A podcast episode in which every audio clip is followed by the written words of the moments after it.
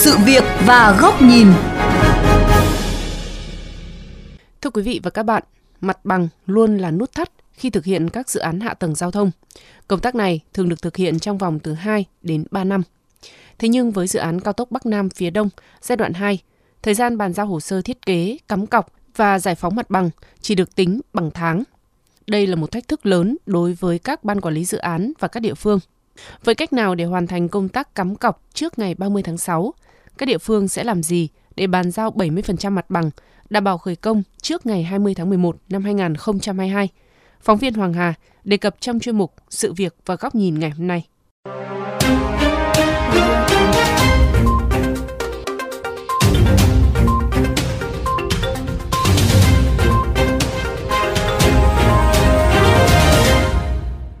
Với hơn 27 km cao tốc Hàm Nghi, Vụng Áng đi qua địa bàn 8 xã, ảnh hưởng trực tiếp tới 240 hộ dân. Huyện Cẩm Xuyên, Hà Tĩnh đang tập trung kiểm đếm, đo đạc thực địa theo hình thức cuốn chiếu, tức là cắm mốc đến đâu, kiểm kê đến đó, đồng thời tiến hành giả soát, lựa chọn 10 khu tái định cư, đưa vào danh mục thu hồi chuyển đổi mục đích đất lúa, đất rừng sang tái định cư. Ông Phạm Hoàng Anh, Phó Chủ tịch Ủy ban nhân dân, Chủ tịch Hội đồng Giải phóng mặt bằng huyện Cẩm Xuyên cho biết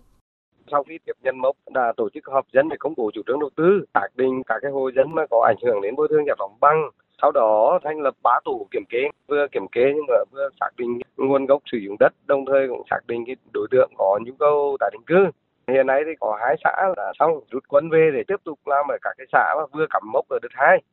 Theo ông Lê Anh Sơn, phó giám đốc sở giao thông vận tải Hà Tĩnh, địa phương có gần 109 km đường bộ, cao tốc Bắc Nam phía đông đi qua với 3 dự án thành phần, diện tích giải phóng mặt bằng khoảng 900 ha, 700 hộ dân bị ảnh hưởng và 700 ngôi mộ phải di rời. Ngay sau khi được bàn giao cột mốc giải phóng mặt bằng, địa phương đã tiến hành công tác dân vận, kiểm đếm, đạt hơn 80%. Rất là quyết liệt thực hiện các cái nhiệm vụ trong công tác giải phóng mặt bằng thì có một cái nhiệm vụ cũng rất quan trọng đó là tuyên truyền đến người dân để người dân hiểu được và quá trình à, đó đạt kiểm điểm thì cũng xem xét đến từng gia đình để có cái hướng xử lý quan tâm đến người dân hơn trên cơ sở quy định của pháp luật để đảm bảo sự đồng thuận đối với người dân. Ông Hoàng Chiến Thắng, trưởng văn phòng hiện trường dự án bãi vọt Hàm Nghi, Hàm Nghi Vũng Áng cho biết, ngày sau Tết Nguyên đán, hàng chục cán bộ cốt cán của ban đã được điều động về Hà Tĩnh, thành lập văn phòng hiện trường ngay từ bước chuẩn bị đầu tư, sát cánh cùng chính quyền đến từng hộ dân, thôn bản, từng xã để xin phép cắm mốc giải phóng mặt bằng. Đặc biệt là hồ sơ địa chính tại đây đã được số hóa, rất thuận lợi cho việc định vị, rút ngắn thời gian đo đạc. Cái dự án khác làm theo đúng quy trình ý. Rồi dự án khả thi trong đó bố trí nguồn vốn rồi lúc đấy mới tiến hành triển khai các cái bước theo quy định là bắt đầu đi ký hợp đồng với đơn vị tư vấn đi đo đạc bản đồ nó gắn mốc lên trên bản đồ đấy nhưng đây người ta có sẵn rồi không phải lựa chọn tư vấn nữa tranh thủ mình có giao cọc cho họ một cái là họ định vị luôn lên trên cái bản đồ số thậm chí người ta còn lên sẵn cả phương án dự thảo để công khai cho dân xem đến khi mà dự án được duyệt một cái có tiền được phát là họ về họ phê duyệt luôn và có thể trả tiền ngay Chính sự vào cuộc quyết liệt của địa phương và ban quản lý dự án, đến ngày 30 tháng 5, công tác cắm cọc giải phóng mặt bằng hai dự án này đã cơ bản hoàn thành. Ông Dương Viết Doãn, giám đốc ban quản lý dự án Thăng Long khẳng định. Về công tác giải phóng mặt bằng, rút kinh nghiệm giai đoạn 1, chúng ta đã tổ chức giải phóng ờ, mặt bằng ờ, trước khi khởi công khoảng ờ, 2 năm. Sau khi mà thi công thì vẫn còn có những vị trí chưa có mặt bằng. Do vậy là nó cũng ảnh hưởng không nhỏ đến tiến độ chung của dự án. Do vậy đợt này thì ban sẽ phối hợp với các địa phương để làm sao đấy là lo cho công tác giải phóng mặt bằng cho đúng theo chỉ đạo của Thủ tướng.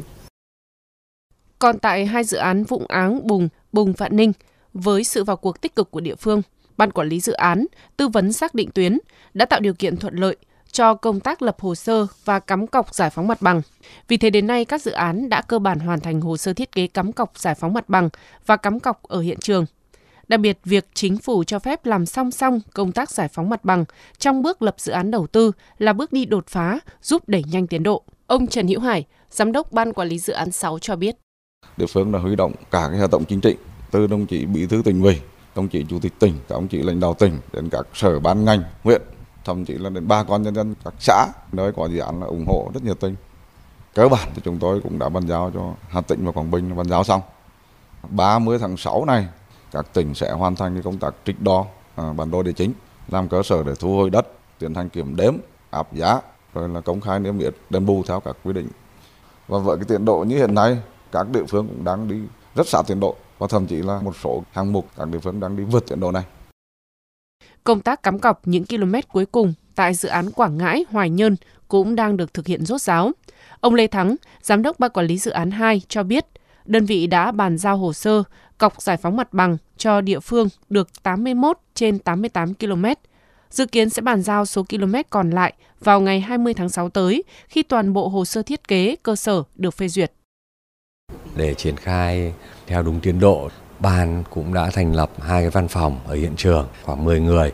và tổng số người tham gia của dự án là 20 người. Tập trung là ở chỗ Đức Phổ và ở chỗ Hoài Nhơn. Thì hiện nay các anh em là cùng phối hợp với các địa phương giả soát về diện tích đất rồi liên quan đến các nguồn mỏ vật liệu này rồi liên quan đến các khu tái định cư để cùng tập hợp lại và đưa vào cái tổng mức đầu tư. Trên cơ sở đấy thì chúng tôi là sớm có thể trình dự án trước ngày 30 tháng 6 để có thể phê duyệt được toàn bộ dự án. Các dự án Trí Thạnh, Vân Phong, Vân Phong Nha Trang, Ban Quản lý Dự án 7 cũng đã bàn giao hồ sơ thiết kế, cọc giải phóng mặt bằng 90% cho các địa phương. Trong đó riêng tại Khánh Hòa đã bàn giao được 68 trên 83 km. Tuy nhiên, ông Nguyễn Văn Dần, Giám đốc Sở Giao thông Vận tải Khánh Hòa cũng bày tỏ quan ngại là hiện nay cái giải phóng mặt bằng ấy, giao cho địa phương thực hiện. Nhưng mà hiện nay cơ sở pháp lý để giao thì do dự án chưa được phê duyệt nên là cũng chưa có cơ sở để giao địa phương. Nên đây là cái vấn đề vướng mắc lớn nhất.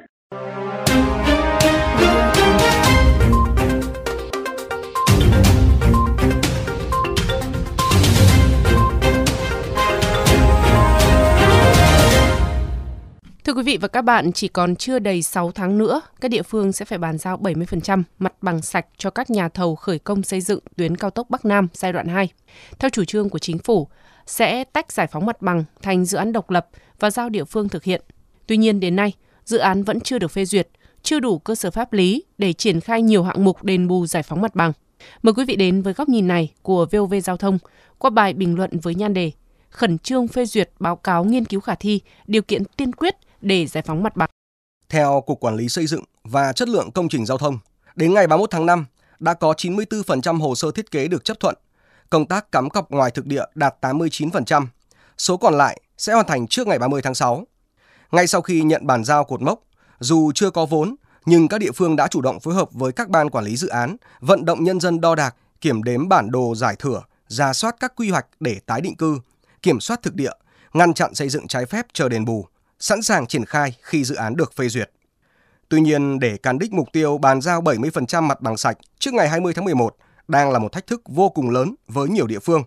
Bởi lẽ đến nay báo cáo nghiên cứu khả thi 12 dự án cao tốc Bắc Nam giai đoạn 2 vẫn chưa được phê duyệt, chưa đủ cơ sở pháp lý để địa phương triển khai giải phóng mặt bằng, chưa xác định được kinh phí đền bù và trách nhiệm của địa phương. Và khi pháp lý chưa rõ ràng, địa phương thận trọng cũng là lẽ đương nhiên. Mặc dù theo nghị quyết 18 của chính phủ, cho phép triển khai đồng thời một số công việc, thế nhưng nhiều hạng mục phải thực hiện theo đúng quy trình, đặc biệt là công tác thu hồi đất. Theo quy định, dự án phải được phê duyệt mới có đủ cơ sở pháp lý để thu hồi đất. Từ đó, Bộ Giao thông Vận tải mới ban hành quyết định giao cho địa phương làm chủ dự án đền bù, giải phóng mặt bằng. Trên cơ sở đó, địa phương mới chỉnh Hội đồng Nhân dân để thu hồi đất và mới đủ cơ sở pháp lý để thực hiện các bước tiếp theo. Hiện nay, Bộ Giao thông Vận tải đang tập trung lập báo cáo nghiên cứu khả thi dự án cao tốc Bắc Nam giai đoạn 2 đây là cơ sở quan trọng để bộ này chính thức giao cho địa phương làm chủ đầu tư tiểu dự án giải phóng mặt bằng. Vì thế, điều mà các địa phương mong mỏi nhất hiện nay là Bộ Giao thông Vận tải sớm phê duyệt báo cáo nghiên cứu khả thi, làm cơ sở để phân bổ vốn giải phóng mặt bằng cho các địa phương. Sau khi dự án được duyệt, sẽ tiến hành lập thiết kế kỹ thuật, phối hợp với địa phương vừa giải phóng mặt bằng, vừa tiến hành xác định bãi đổ thải, kế hoạch tái định cư và chuẩn hóa lại hệ thống đường gom, đây sẽ là một chiến dịch tiếp theo cần sự quyết tâm, đồng lòng từ các ban quản lý dự án tới các địa phương mới thực hiện thành công mục tiêu có mặt bằng sạch để khởi công dự án vào cuối năm nay.